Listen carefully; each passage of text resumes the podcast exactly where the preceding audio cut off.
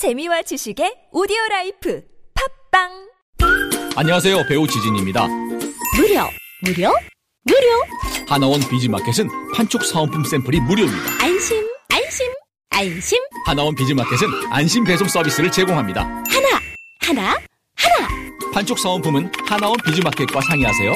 잠깐 예산 맞춤 상품 추천은 간편하게 전화하세요 02-1811-0110 뭐라고요? 02-1811-0110 하나원. 비즈마켓.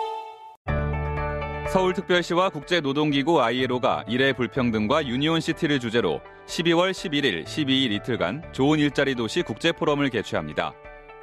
균열 일터 당신을 위한 회사는 없다의 저자이자 오바마 정부 노동정책 설계자인 데이비드 와일이 기조 강연을 하며 뉴욕, 런던, 토론토 등 20여 개 국내외 도시의 세계적 노동 전문가가 노동 권익이 보장되는 더 나은 일터를 만들기 위한 전략과 방법을 찾습니다. 노동자의 삶이 바뀌어야 시민이 행복할 수 있고 노동이 존중받아야 시민의 삶이 바로 설 수 있습니다. 참여를 원하는 분들은 서울시 홈페이지를 참조하세요. 시장 상황이 악화되고 있어요. 또 금리 상승이 거래처 부도 났대요. 침착해 매출 채권 보험을 들어놨잖아 차지 슛 신용보증기금 매출채권보험이 대한민국 중소기업의 골든타임을 지킵니다. 연쇄부도의 위험에서 안전할 수 있도록 거래처에서 외상대금을 받지 못할 때 손실금액의 80%까지 지급해주니까 기업의 외상거래에서 매출 채권 보험 가입은 더 이상 선택이 아닌 필수입니다. 기업을 살리는 매출 채권보험 대표번호 1588-6565 자세한 사항은 홈페이지에서 확인하세요. 이 캠페인은 중소벤처기업부와 신용보증기금이 함께합니다.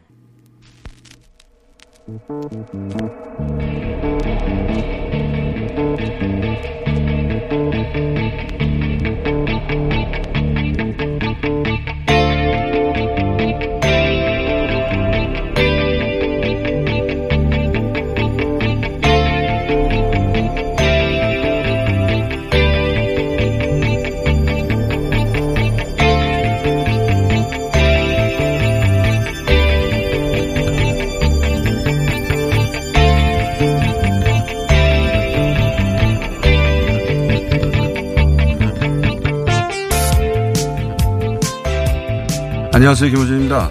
어제로 예정됐던 광주형 일자리 협약식이 무산됐습니다. 광주시는 결과를 내기 위해 협상안을 여러 번 변경하며 중심을 잃은 게 아니냐 그런 비판할 수 있습니다. 현대차는 7천억 사업에 겨우 몇백억 투자하면서 노조의 단결권까지 자신들 마음대로 하려고 한다. 그런 비판 가능합니다. 민주노총은 광주형 일자리 협약에 조인될 경우 울산을 버리고 광주를 선택한 대통령으로 낙인 찍힐 거라며 생존권 문제에 지역 감정까지 끌어들인다 비판 받을 만합니다. 반면 이해하자면 또 다 이해할 수 있습니다. 울산의 현기차 노동자들은 급여의 하향 평준화와 직업 안정성에 대한 우려 당연히 할 만하죠. 경쟁력 약화 요인 중 하나를 고임금 노조에서 찾는 기업 입장에서 목표 생산량까지는 그로부터 자유롭고 싶을 겁니다. 독일의 성공 모델을 이식해 지역의 청년 일자리를 만들어 보려는 지방 정부의 절실함은 함부로 할 게 아니죠. 모두들 나름의 이유가 있고 이런 시도 자체가 처음 있는 일이라 어떤 결과를 부를지 알기 어려운 상황에서 과연 누구의 손을 들어줘야 하는가 아주 어려운 문제입니다. 곰곰이 생각한 끝에 저는 지방정부에 한 표를 던집니다. 제 기준은 그렇습니다. 누가 가장 사회적 약자의 이익을 대변하는가. 기업도 민노총도 자기 이익을 지킬 만한 조직과 힘이 스스로에게 상당한 정도로 있죠. 하지만 일자리가 없는 청년들에겐 그게 없다. 김호준 생각이었습니다.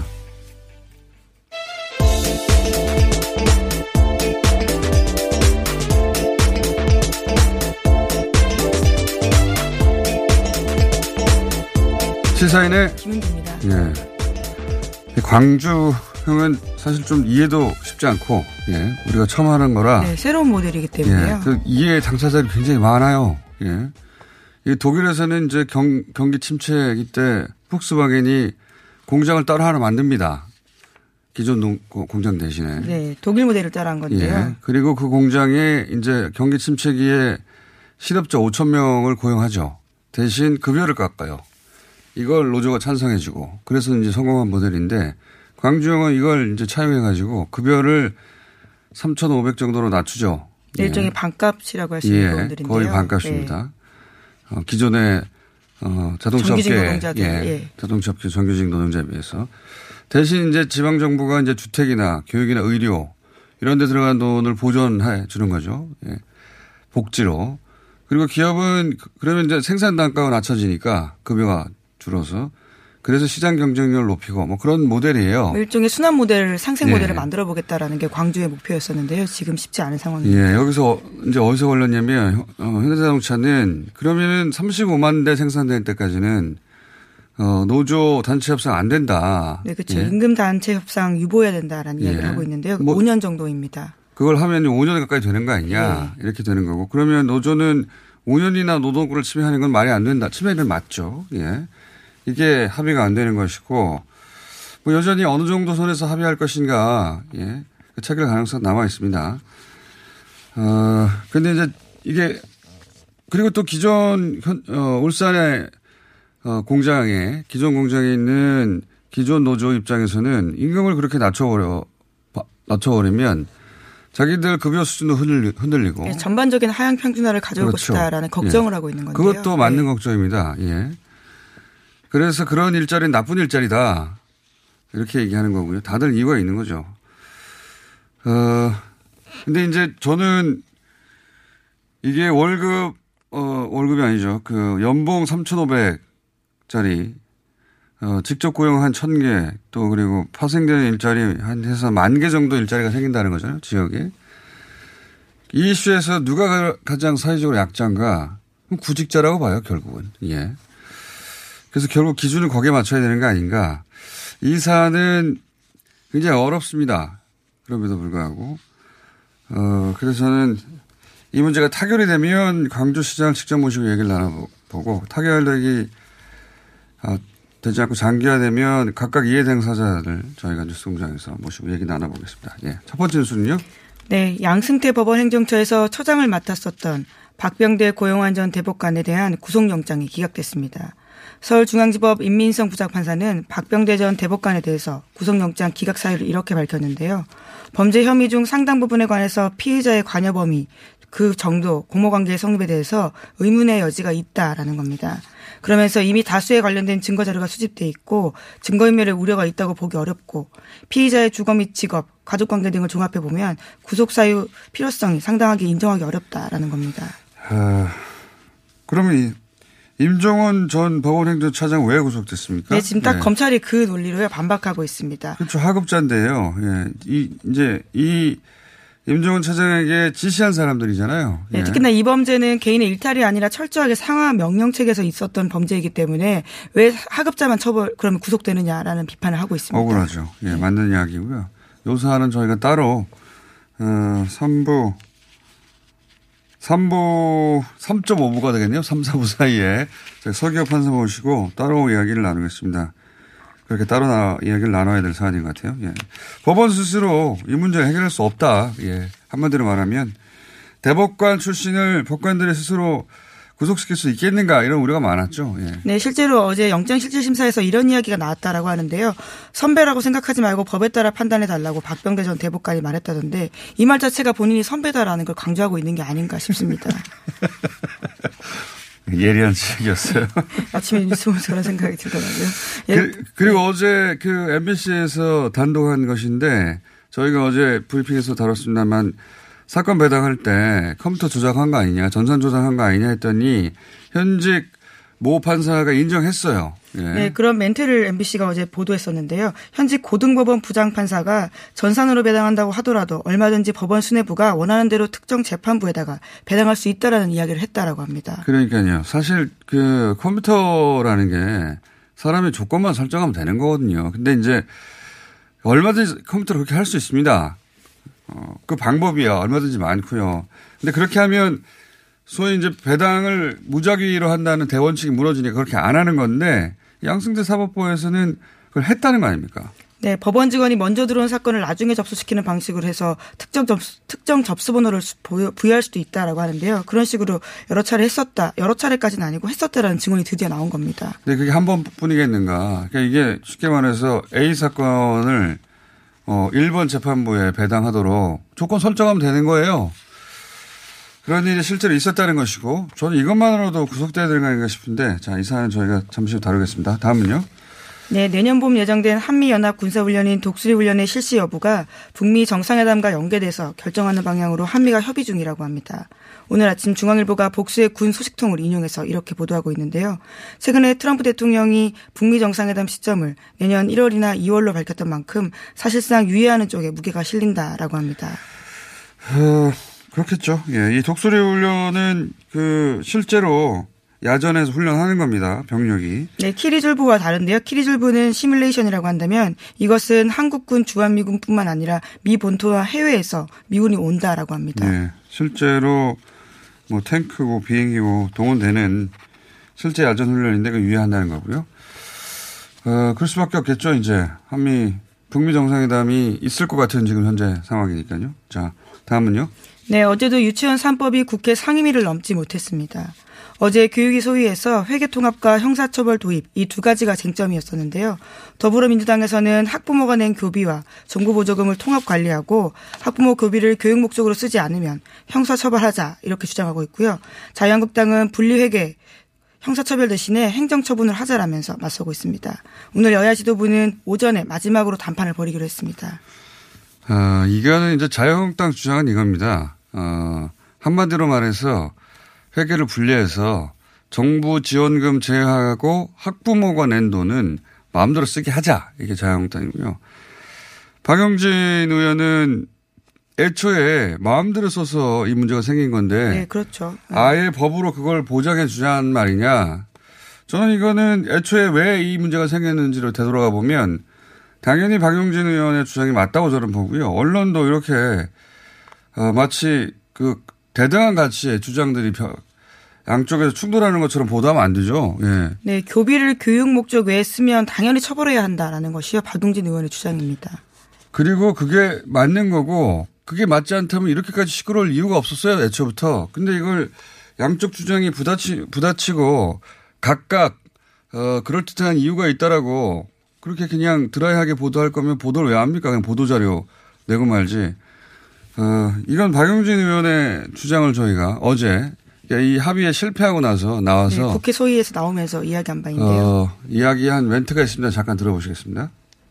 학부모들이 내는 교비를 이거는 사유재산이니까 그거를 그냥 막 써도 될 수 있도록 길을 열어주자고 하는 법을 대한민국 국회 교육위원회에서 그걸 하자고 이야기하는 당이 이제 제정신이에요? 뭐 아니 차라리 안 하는 게 나아요. 하늘이 무섭고 국민들 무서운 줄 알아야지 자유한국당 진짜. 저 이거 다 국민들이 알아야 된다고 봐요. 국기문란이죠. 국기문란까지는 전 모르겠습니다만 그 주장의 골자 예. 애초에 이 불거진 게 이 돈을 자기들 써서 그런 거잖아요. 네, 그것도 아주 문제가 되겠었는데요. 개인적으로 네. 착복하면서 해외여행을 다닌다거나 자식들한테 준다거나 그런 식으로 교비를 썼었습니다. 이렇게 생각해 보세요. 그, 어, 뭐 초등학교에서 학생들이 낸 돈이 있어요. 교장 선생님이 이거 학부모가 낸 돈이니까 내 마음대로 써, 쓸수 있어. 누가 이렇게 주장합니까? 네, 그러면서 면세점 가서 명품 가방을 산다거나 그 돈으로 해외차 네. 리스를 한다거나 급여에서 말하는 쓰는 건 네. 아무도 뭐라고 안 그래요. 근데 그런 이야기건요.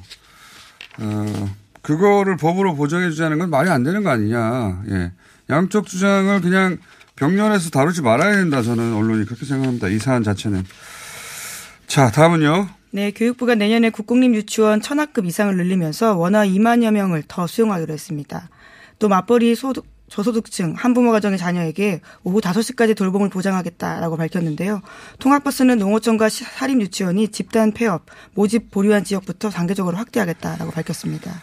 요거는 말이죠. 예, 저희가 잠시 후 2부에서 교육부 총리 유은혜 총리 모시고 직접 들어보겠습니다. 예, 지금 어, 가장 관심이 될 수밖에 없는 그 요 연령대 자녀를 두고 있는 학부모들에게는요 사안이어서 어, 윤회 총리 직접 모셨습니다. 잠시 만나기로 하고요.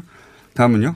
네, 원내제 1, 2당인 더불어민주당과 자유한국당이 어제 정부의 내년도 예산안 처리에 합의했습니다. 470조 5천억 원 예산안에서 5조 원 규모를 감액하는 내용인데요. 국회는 오늘 본회의를 열어서 예산안을 처리할 방침입니다. 하지만 바른미래당과 민주평화당, 정의당이 강하게 반발하고 있는데 기득권 양당의 퍼커이자 신적폐 공생이라고까지 목소리를 높였습니다. 두 당이 예산안과 선거제 개혁을 연계 처리하자라는 야3당의 배제한 채 예산안을 합의했기 때문이라고 주장하고 있습니다. 기득권 동맹은 맞죠. 이게 요사는 사실 진보 보수하고 아무 상관이 없는 게 보시면 바른당하고 정의당이 손을 잡았고요. 민주당하고 자유당이 손을 잡았어요.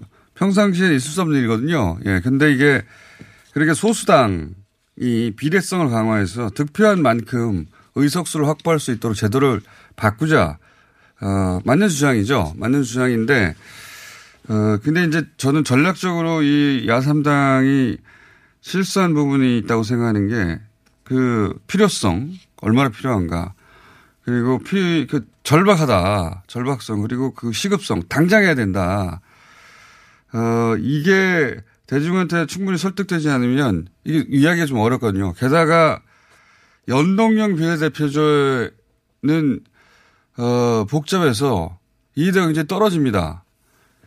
이걸 다 합치면 어, 결국은 소수 정당이기 때문에 이 소위 유권자들의 지지를 받아야 이 힘이 생기는 건데 충분히 그게 만들어지기 전에 예산과 너무 일찍 연계해버린 게 아닌가. 이게 예산이 가진 시급성도 또 상당하기 때문에 이렇게 되면 정쟁으로 보이는 면이 있거든요. 예. 전략적인 실수가 아닌가 저는 그렇게 생각을 하는데 어쨌든 이 사안은 쉽게 풀리지도 않을 것이고 어 그리고 그 처음 보는 장면 어 이런 야삼당은 어 무기한 농성을 하고 민주당과 자유한국당이 손을 잡고 네, 오늘 본회의 네, 국회로 들어가서 예산안을. 통과시키는 야, 전혀 생소한 장면이 또 나올 것 같아요. 네, 예. 그 손학규 바른미래당 대표와 이정미 정의당 대표가 이에 대해서 항의하면서 단식에 들어갔다라고 합니다. 그러니까 그만큼 절박한 거죠. 네. 예. 그, 그 절박성이 이제 전달이 되더니, 아, 그럴 수밖에 없구나. 어, 그게 충분히 있기 전에 이게 시작된 게 아닌가 싶어서. 물론 이제 그만큼 절박하다는 걸 이런 방식으로 알릴 수도 있죠. 예. 네, 현재 더불어한국당이라는 비판까지 하고 있긴 합니다. 어, 그럴 말이 나올 만 합니다. 야삼당한테는. 거꾸로, 어, 이 소위, 어, 두 당한테는 그만큼의 절박성과 시급성이 없는 거예요. 예. 이게 대중의 편을, 어, 표를 받아야 결국은 힘이 생기는 건데, 자, 요 사안은 저희가 잠시 후 어, 야3당 중에 정동영 대표, 두, 나머지 두 분은 지금 그. 단식에 들어 단식에 들어가서, 예. 예. 전화 연결이 안 되고 정동영 대표 연결해서 이 사안 잠깐 짚어보겠습니다. 여기까지 하겠습니다. 네, 시사인 김은지였습니다. 감사합니다. 오빠 갈색병이라고 알아? 그거 엄청 좋은 명품 화장품이잖아. 효과가 어마어마하다던데? 헤이브로에서 이번에 남자를 위한 갈색병이 나왔거든? 명품 원료들은 기본이고 올인원 로션이라서 바르기만 하면 스킨, 로션, 에센스까지 한 방에 해결된대. 그래? 이거 크기도 완전 대용량이네? 열심히 써서 오빠도 명품 피부 되라고. 갈색병, 남자를 위해 다시 태어나다. 헤이브로 Men's Brown All-in-One 로션. 지금 포털에 헤이브로 검색하세요. 국민 배우, 국민 가수. 대한민국을 대표하는 것에 붙는 국민. 그래서 국민 적금, 국민 보험은 없어도 국민연금은 있습니다. 안녕하세요. 국민연금공단 이사장 김성주입니다. 대한민국을 대표하는 노후 준비 방법, 국민연금. 내가 낸 것보다 더 많이 받습니다. 국가가 평생 지급을 약속합니다. 국민연금, 노후 준비의 기본입니다. 국민이 주인인 연금, 국민연금. 먹었니? 많이 묻다이가. 떠나라. 체지방? 무지 많다이가. 떠나라. 콜레스테롤? 많이 높다이가. 떠나라. 일석삼조 다이어트 미궁 떠날 땐. 체지방 핫. 콜레스테롤 핫핫. 먹은 만큼 싸주마. 새끈하게 비워주마. 핫핫핫. 체지방 콜레스테롤 완전 분해 완전 배출. 일석삼조 다이어트 미궁 떠날 땐. 한 박스 17,900원. 출시기념 원 플러스 원 이벤트 미궁 떠날 땐.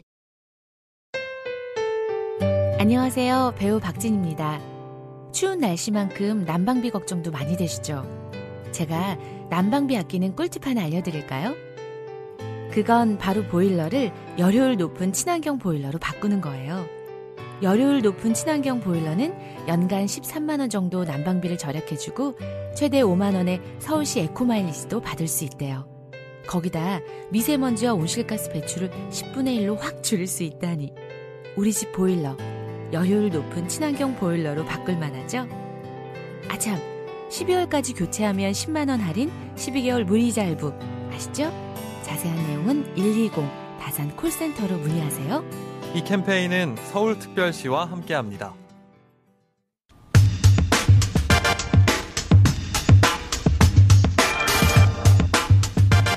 내년 예산안과 연계해서 연동형 비례대표제로의 선거제도 개편 관철을 주장하는 바른미래당, 정의당, 민주평화당은 민주당과 자유한국당의 예산안 합의에 반발하며 손학 규 이정미 대표 단식 농성에 돌입했습니다.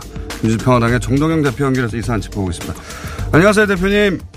네, 안녕하세요. 예, 이 사안은 뭐 자세히 설명하면 한 시간도 부족한 사안인데 오늘은 전화 연결이고 해서 핵심만 일단 먼저 간단하게 짚어보고 다음에 스튜디오에 모시겠습니다. 어, 우선 그 손학규 이정미 대표는 관철될 때까지 무기한 단식 선언하신 거죠? 예, 예. 어, 그러면 간단하게 연동형 비례대표제가 왜 그렇게 중요한지 설명 좀 해주십시오. 그 지금의 대한민국 말고 다른 대한민국을 어, 가려면요, 어, 선거제도 개혁은 바로 그 출발점입니다. 그러니까 어, 문재인 대통령께서 지난번 시정연설 국회 예산안 제출하면서 모든 사람들이 함께 잘 사는 포용 국가로 가자 그랬잖아요. 얼마나 좋은 비전입니까? 그런데 포용 국가로 가려면 약자와 소수자를 껴안는 포용적 정치가 필요합니다. 포용적 정치 제도, 선거 제도가 필요하죠. 그래야 포용적 경제와 포용적 사회가 가능한 거지요.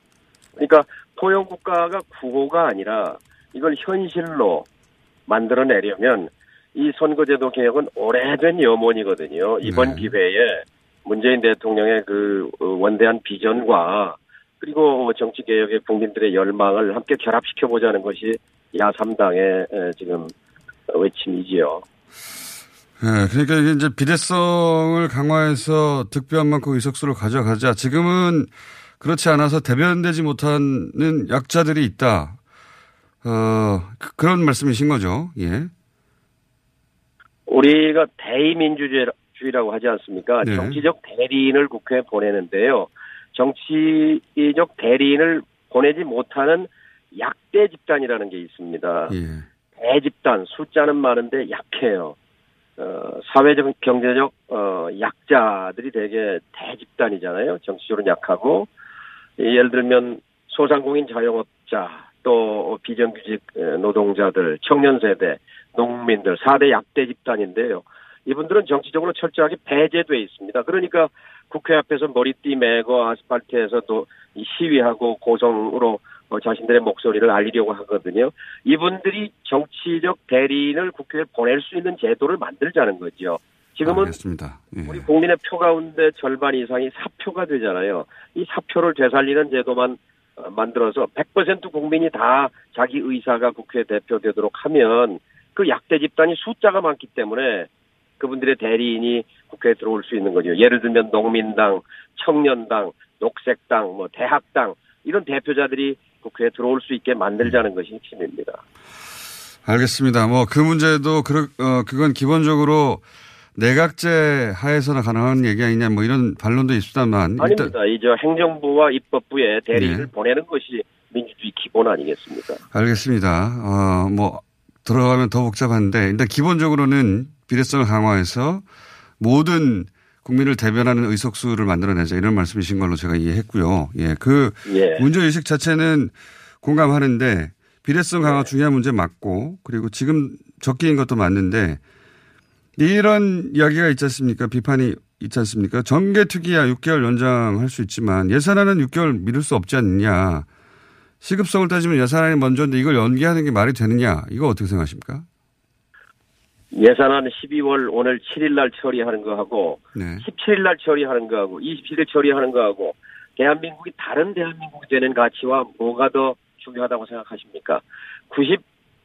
91년도 예산을 놓고요. 그 당시에 소수 야당인 평민당이 지방자치선거법에 연계해서 관철했습니다. 그래서 지방자치제도의 역사가 시작된 거예요. 자, 예산 중요합니다. 우리 처리하고자 합니다. 그러면 우리랑 손잡고 처리하면 되지요. 어, 소수 야당, 이제 3야당과 더불어민주당이 손잡고 4당 연대를 통해서 예산도 처리하고 선거제도 개혁도 하고 이 개혁의 길을 놔두고 어떻게 자유한국당의 예산안 요구를 들어주고 종부세를 계약하고 짬짬이 해서 이렇게 밀실 야합연대 그래서 우리는 이걸 적폐연대라고 하고 이렇게 가가지고야 성공하겠는가 이 정부가 그리고 과연 우리 어려운 사람들의 삶이 나아지겠는가 자유한국당하고 협조해가지고 이런 문제의식이죠. 음. 이게 정가 특기를 6일 연장해서 논의할 수는 없는 겁니까? 이미요. 이미 10년 동안 지지고 먹고 다 요리해 놨습니다. 결정만 하면 됩니다. 이미 문재인 대통령께서 국회에 오셔서 그렇게 말씀했어요. 중앙선거관리위원회가 좋은 안을 냈지 않습니까? 그 안을 기준으로 논의해 주십시오. 그 안을 기준으로 논의하면 됩니다. 이게 우리의 요구입니다. 2015년 2월 어, 달에요. 중앙선관위가 그 안 냈을 때 그때 야당이던 더불어민주당이 환호했습니다. 바로 이거다라고. 그리고 그것을 당론으로 어, 못 박았지 않습니까? 그때 대표, 당대표가 문재인 대통령이고요. 그 초심으로 돌아갔으면, 돌아가면, 이 야, 그걸 주장하는 야3당과 손잡고 예산안 처리하고, 그리고 선거제도 개혁의 길을 가면, 개혁 정치의 길을 갈 수 있는 건데, 왜 이렇게, 에, 가시덤불 길로 접어드는지 이해할 수 없습니다. 알겠습니다. 그에 대한 민주당 입장은 저희가, 어, 3부에서 우상호 의원이 나오시니까 들어보기로 하고, 그러면, 이번 예산안 표결에는 어, 바른정의 민평 모두 불참하는 겁니까? 그렇죠. 이 예산안 처리가 되고 나면 선거제도 개혁은 사실상 물 건너갑니다. 그래서 동시 처리하자는 거죠. 음. 예산안은 다 돼 있으니까 예산안 돼 있는 거와 더불어서 야3당과 함께 처리하자는 요구였는데요. 그 손을 뿌리치고 결국 자유한국당의 손을 잡은 것은 그건 불행한 동거다. 기득권 연대다. 어? 그러니까 자유한국당이나 어, 더불어민주당이나 이대로가 좋다는 거거든요. 선거제도 어 뭐 이 저 프리미엄이 많이 생기니까요. 그런데 결국 손해 보는 것은 우리 사회에 힘없는 약대 집단들입니다. 그러니까 알겠습니다. 다른 대한민국으로 가고자 하는 문재인 대통령의 포용 국가의 꿈을 당이 외면하는 거라고 생각합니다. 알겠습니다. 근데 이제 그, 그 절박성이나 또는 그 방법론에 있어서의 연동형 비례제를 일반 국민들에게 이해시키는 문제나 나아가서 의원 정수를 늘릴 수도 있는 문제, 어, 이게 굉장히 사실은 설득한, 설득하기도 이해시키기도 쉽지 않은 사안입니다. 이게 대중적으로는. 어, 앞으로 만약에 어, 민주당과 자유한국당이 예산안을 표결에 붙여서 통과시키면 어떻게 하실 계획이십니까? 마지막 질문인데. 예, 정계특위는 살아 있어요. 예. 그러니까 어, 결국은 국민이 나서야 합니다. 국민이 이게 옳지 않다. 선거제도 개혁해라. 우리는 지금 경제의 양적인 규모가 문제가 아니라 어, 불평등과 양극화, 행복이 문제잖아요. 근데 에, 세계적으로 행복하고 사회가 투명한 나라치고 사표가 있는 나라가 없습니다. 다 연동형 비례거나 순수 비례제입니다. 쓰레기 종량제보다 훨씬 쉬운 제도가 선거제도 개혁입니다. 연동형 비례입니다.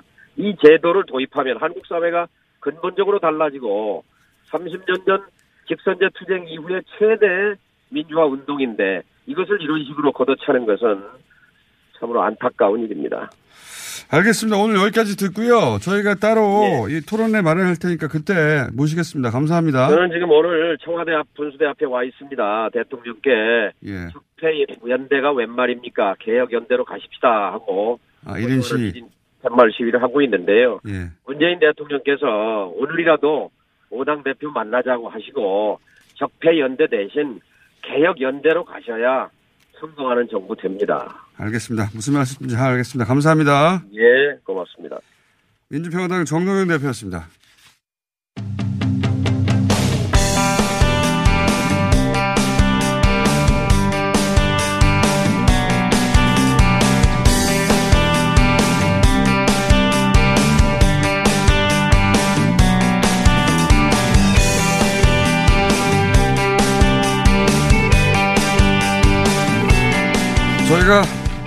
한 부처의 장관을 한 달에 두 번이나 한 달새 모시는 이번이 처음이고 앞으로도 없을 것 같은데 사안이 그만큼 급박하게 돌아가서 저희가 한 번더 모셨습니다. 유은혜 사회부 사회부총리 그리고 교육부 장관 모셨습니다. 안녕하십니까? 네, 안녕하세요. 네.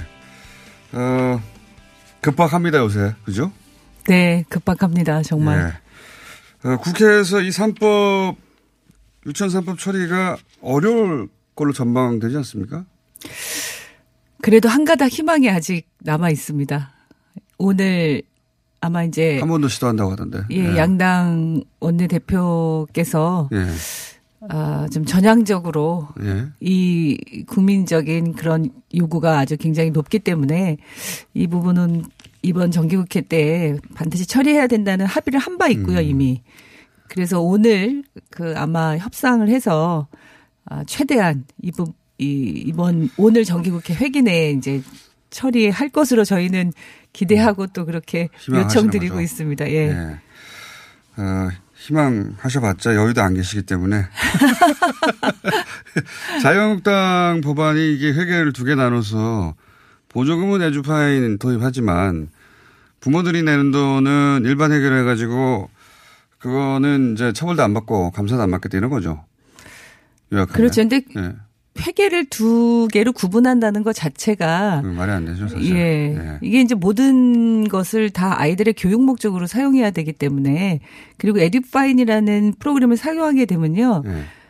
다 이제 그 공개가 됩니다. 예. 어디서 그렇죠. 수입이 들어왔고 어디로 어떻게 지출이 됐는지. 그래서 어, 그 부분은 좀 의미가 없는 거라. 예. 그러니까요. 그러니까 예전에 그 애초에 문제 발단이 그 돈을 그렇게 함부로 쓰면 되느냐 이거였는데 근데 네. 처벌을 할 수가 없고 그래서 예. 공, 그 투명하게 하고 처벌할 수 있게 하자는 건데 지금은 어, 투명하게 할 부분 따로, 따로. 예. 예. 그리고 마음대로 쓸 부분 따로 그러니까 마음대로 쓸 수 있는 부분을 법으로 보장해 주자는 거죠 거꾸로 예, 역으로 정반- 따지면 그럴 수 있죠. 예, 정반대의 법안입니다. 애초에 문제의식과는. 자, 이건 이제 여의도에서 할 일이고 이게 잘 안 됐을 경우를 교육부는 당연히 대비해야 되지 않습니까? 네. 교육부는 어떻게 대비하고 있습니까? 법이 이제 좀 지연되거나 할 경우를 대비해서 저희가 이제 시행 규칙을 저희 예. 교육부 내 규칙을 개정하려고 합니다. 그래서 예. 그 준비를 하고 있는데 지금은 그 유치원 그러니까 사립 유치원이 이 예. 에듀파인 시스템을 사용하는 것을 예외 규정이 있어요 규칙에 예. 그 그래서 저희가 그 예외 규정에 이제 들어가 있는 사립 유치원과 관련된 조항을 어, 드러내면 아, 이제 모두가 삭제하면 예, 다 모든 유치원에서 아. 에듀파인을 사용하게 하는 거죠. 그건 국회에서 처리할 필요가 없고 교육부 자체적으로 예, 저희가 자체 이제 규칙을 개정하면 되는데 음. 이제 다만 그렇게 될 경우에는 그 만약에 이렇게 사용하지 않을 경우에 처벌 조항이나 이런 것들은 이 없어요? 법이 없으면 아. 이제 강제할 규정이 좀 약한 거죠. 음. 그러니까 저희가 이제 재정 지원이라든가 여러 가지 행정 지도라든가 이런 것들을 할 수 있지만 예. 어, 의무화 한다는 것에 그 강제성. 강제성, 이런 것들은 좀 법에서 약하다. 어, 처벌 규정을 만드는 것과는 조금 차이가 있어서 그러니까 교육부가 할 수 있는 거는 예외 규정을 빼서 모두가 쓰게 할 수는 있는데 네. 안 쓸 경우 그럼 어떻게 할 거냐. 법으로 강력하게 형사처벌할 수 있어야 되는데 그렇죠. 그 강제성이 좀 약하다. 네, 네. 그래도 법이 통과 안 되면 그렇게 하고 다른 행정수단으로 어 지도 편달해야 되겠네요. 그렇게 네, 되면. 네, 네. 예. 그 외에 또 그 지금 폐원한다는 유치원들 있지 않습니까? 네. 예, 실제 폐원 신청한 것도 있고요. 저거. 네. 네. 그러면 그 모자란 교실들은 어떻게 합니까?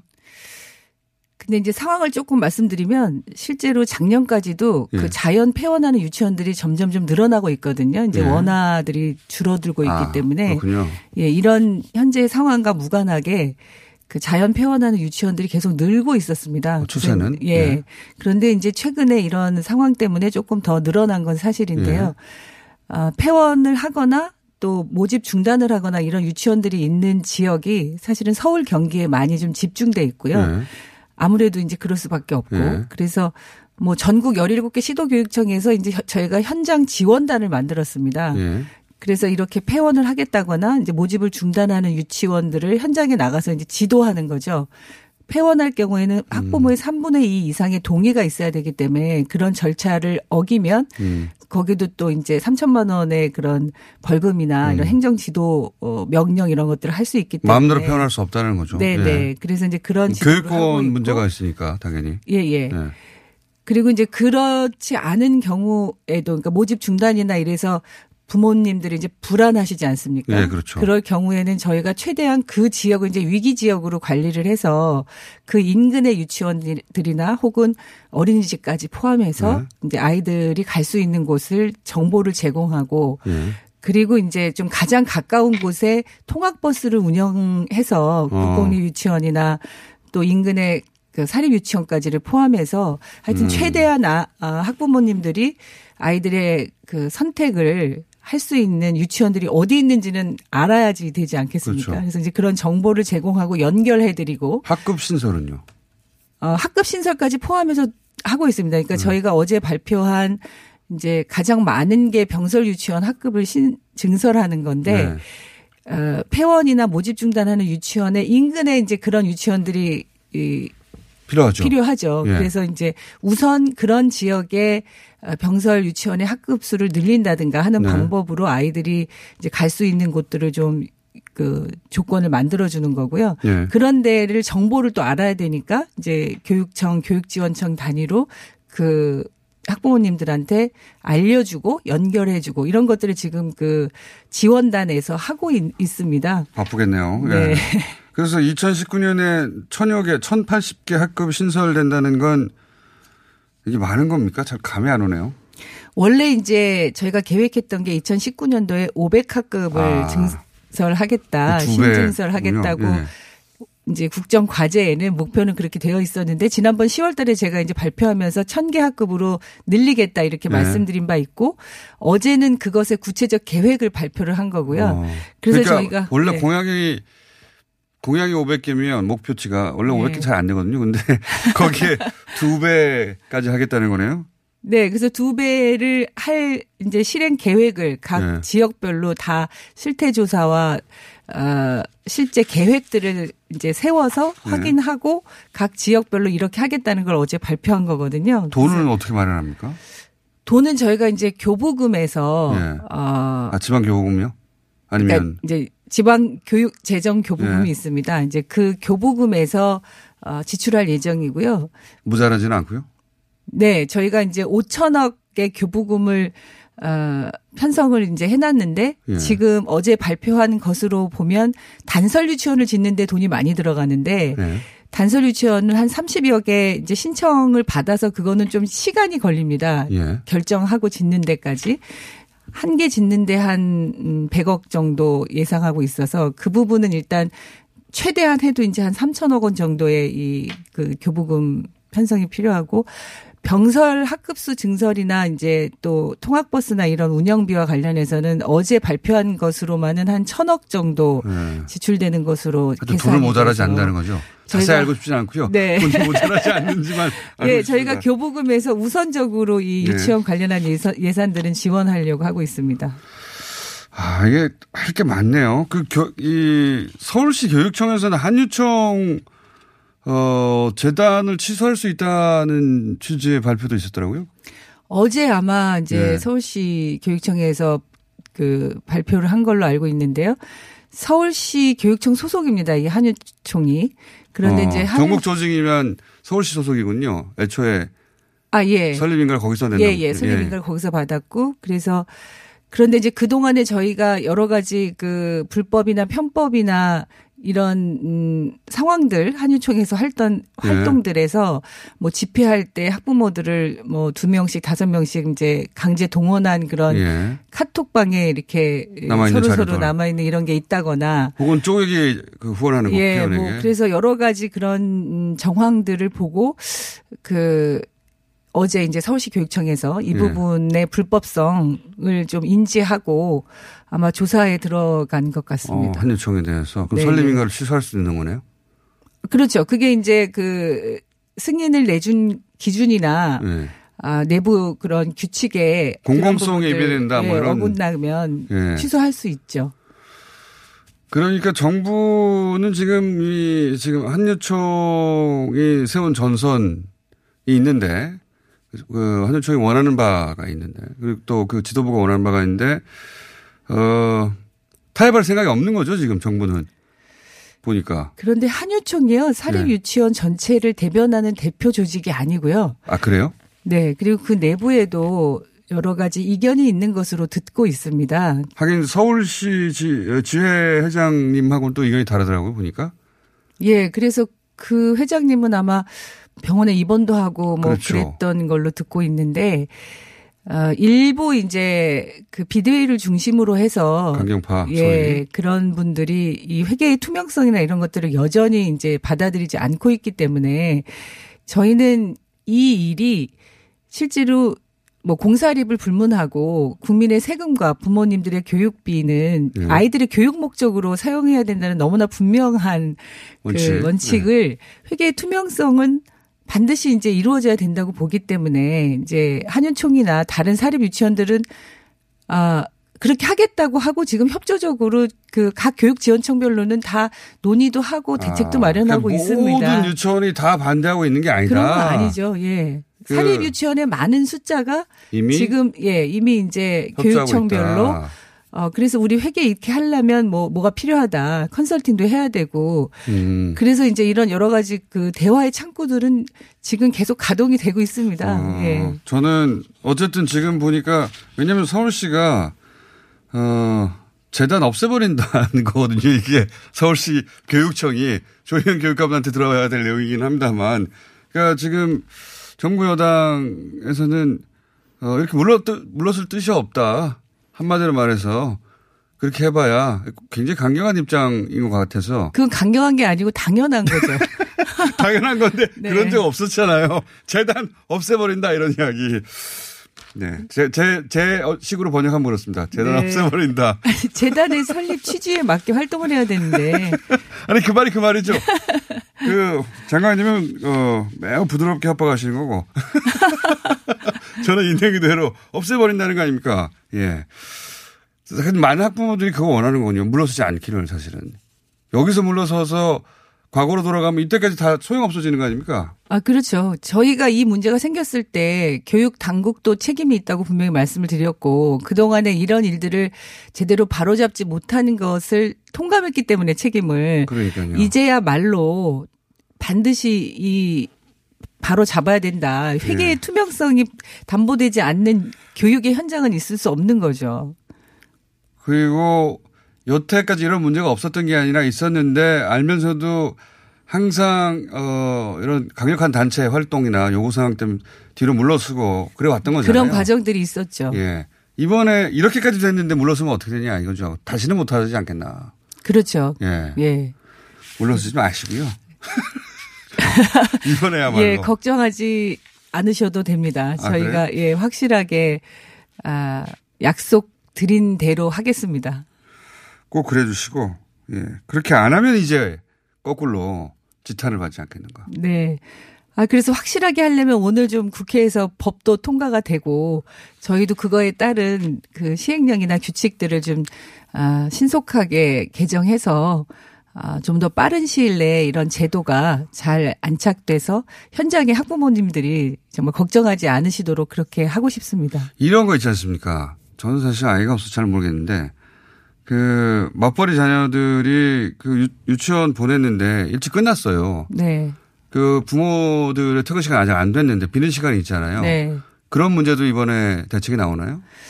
이제 어제 발표한 것으로는 사실은 병설 유치원이 이제 한두 시면 끝나서 네. 그 맞벌이 부부와. 같은 경우에는. 이제 그래서 어제 이제 다섯 시까지는 그 돌봄이 꼭 필요한 아이들에게는 네. 다섯 시까지는 이제 그 시간을 연장하겠다고 말씀을 드렸는데 아. 학교에서는 사실 방과 후 프로그램이나 이런 게 다섯 시면 다 끝납니다. 네. 그 이후에 최소한 뭐 일곱 시나 여덟 시까지 그쵸. 두세 시간의 공백이 생기지 않습니까? 다섯 시에 퇴근해도 돌아오는 시간까지. 그렇죠. 예. 그래서 이제 저희가 지금 그 에듀케어라고 서울시는 그렇게 그 5시 이후에 돌봄이 필요한 아이들을 케어해주는 그런 또 돌봄 시스템이 있습니다. 아, 그런데 빈 것을 메꾸는 시스템이 있어요. 예, 그런데 지역마다 그건 굉장히 차이가 나거든요. 그렇게 어. 하는 곳도 있고 하지 않는 곳도 있고 그래서 네. 저희가 어제 말씀드린 것은 내년도에 이제 지역 수요, 수요 조사 같은 걸 하고 그러니까 모든 아이들이 다 그렇게 필요한 건 아니니까. 그렇죠. 그렇죠. 그리고 그것을 모든 유치원에서 다 운영할 수도 없는 거니까 네. 어떻게 하는 게 가장 바람직한 방법인지. 그러니까 몇 시행하고 개- 있는 건 어떻게 하는 거죠? 지금 현재 서울 서울에서 서- 시행하고 있는 건? 그러니까 그 5시에 끝나면 예. 그 돌봄 교실이 따로 있습니다. 돌봄 아, 하는? 고, 또? 예, 예, 센터나 아니면 그, 그뭐 아이들 중에 부모들이 한 7시, 8시까지 돌아오는 아이들. 네. 두세 시간 또 공백이 생긴 아이들만 또 따로. 네, 네, 따로 돌보- 케어하는 어, 그런 시스템이. 되어 있고요. 그래서 이제 그런 그 지역별로 좀 차이가 나는 정보들을 일단 음 교육청을 통해서 잘 알려드리고 예. 그런데 이제 그래도 불편하시죠. 아이들을 또 옮겨야 되는 것도 있고 네. 이동해야 되고 뭐 어, 또 아이들을 옮길 수 있는 학부모가 그때 있으면 이미 돌봄이 필요 없는데 누가 옮겨줍니까? 그렇죠. 아니 그러면 이제 선생님들이 아, 그리고 선생님들이. 예 그리고 이제 거기서 또 아, 일부 유치원에서는 이제 연장해서 돌봄을 하는 곳도 어. 있고요. 정해진 곳에서만.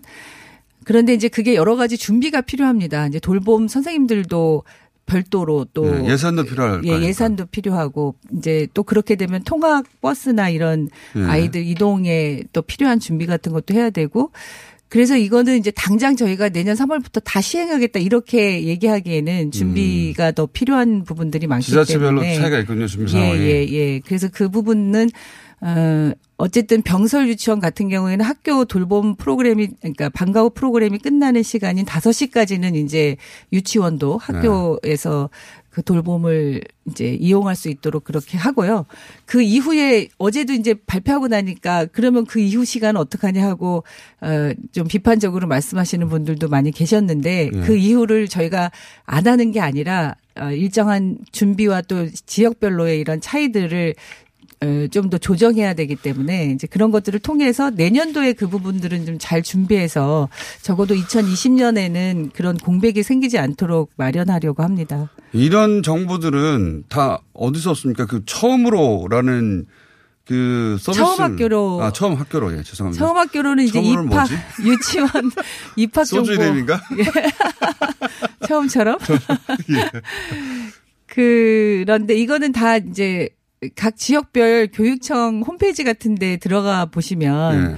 어, 정보를 얻으실 수 있고요. 더 가깝게는 이제 지역별로 또 교육 지원청이 있지 않습니까? 자, 네. 어, 살고 계신 지역에 가장 가까운 교육 지원청이 그런 이제 행정 업무들을 보고 있는 곳이기 때문에 어, 홈페이지나 아니면 혹시 이제 전화를 통해서 처음 예. 학교로요? 아니 처음 학교로는 유치원 입학 정보를 공개하는 뭘 시스템이고요. 예. 아, 아, 그러면 학부모들이 네. 처음으로 유치원에 아이들을 보낼 때 처음 학교로 홈페이지가 따로 있어요? 거기 네, 들어가가지고. 네, 예, 예, 예. 입학을 시켜야 되는 시기에는 처음 네. 학교로라는 그 사이트에 들어가서 전국 단위입니까 이게? 예, 그래서 요번에 이게 이제 작년에는 참여하는 유치원들이 한 2% 남짓밖에 안 됐습니다. 어. 근데 요번에 이제 60%가 넘어서 어. 그런데 이제 그러다 보니까 서버가 그 처음에 너무 이제 한꺼번에 몰리니까 지금 한두 시간 정도 이렇게 다운되고 그런 아, 그러니까 일들이 있었는데요. 동, 사는 동네 유치원들 중에 60%가 꽤 이제 거기 등록돼 있을 텐데. 예, 예. 거기 가서 그러면 추첨하는 거예요? 예, 예.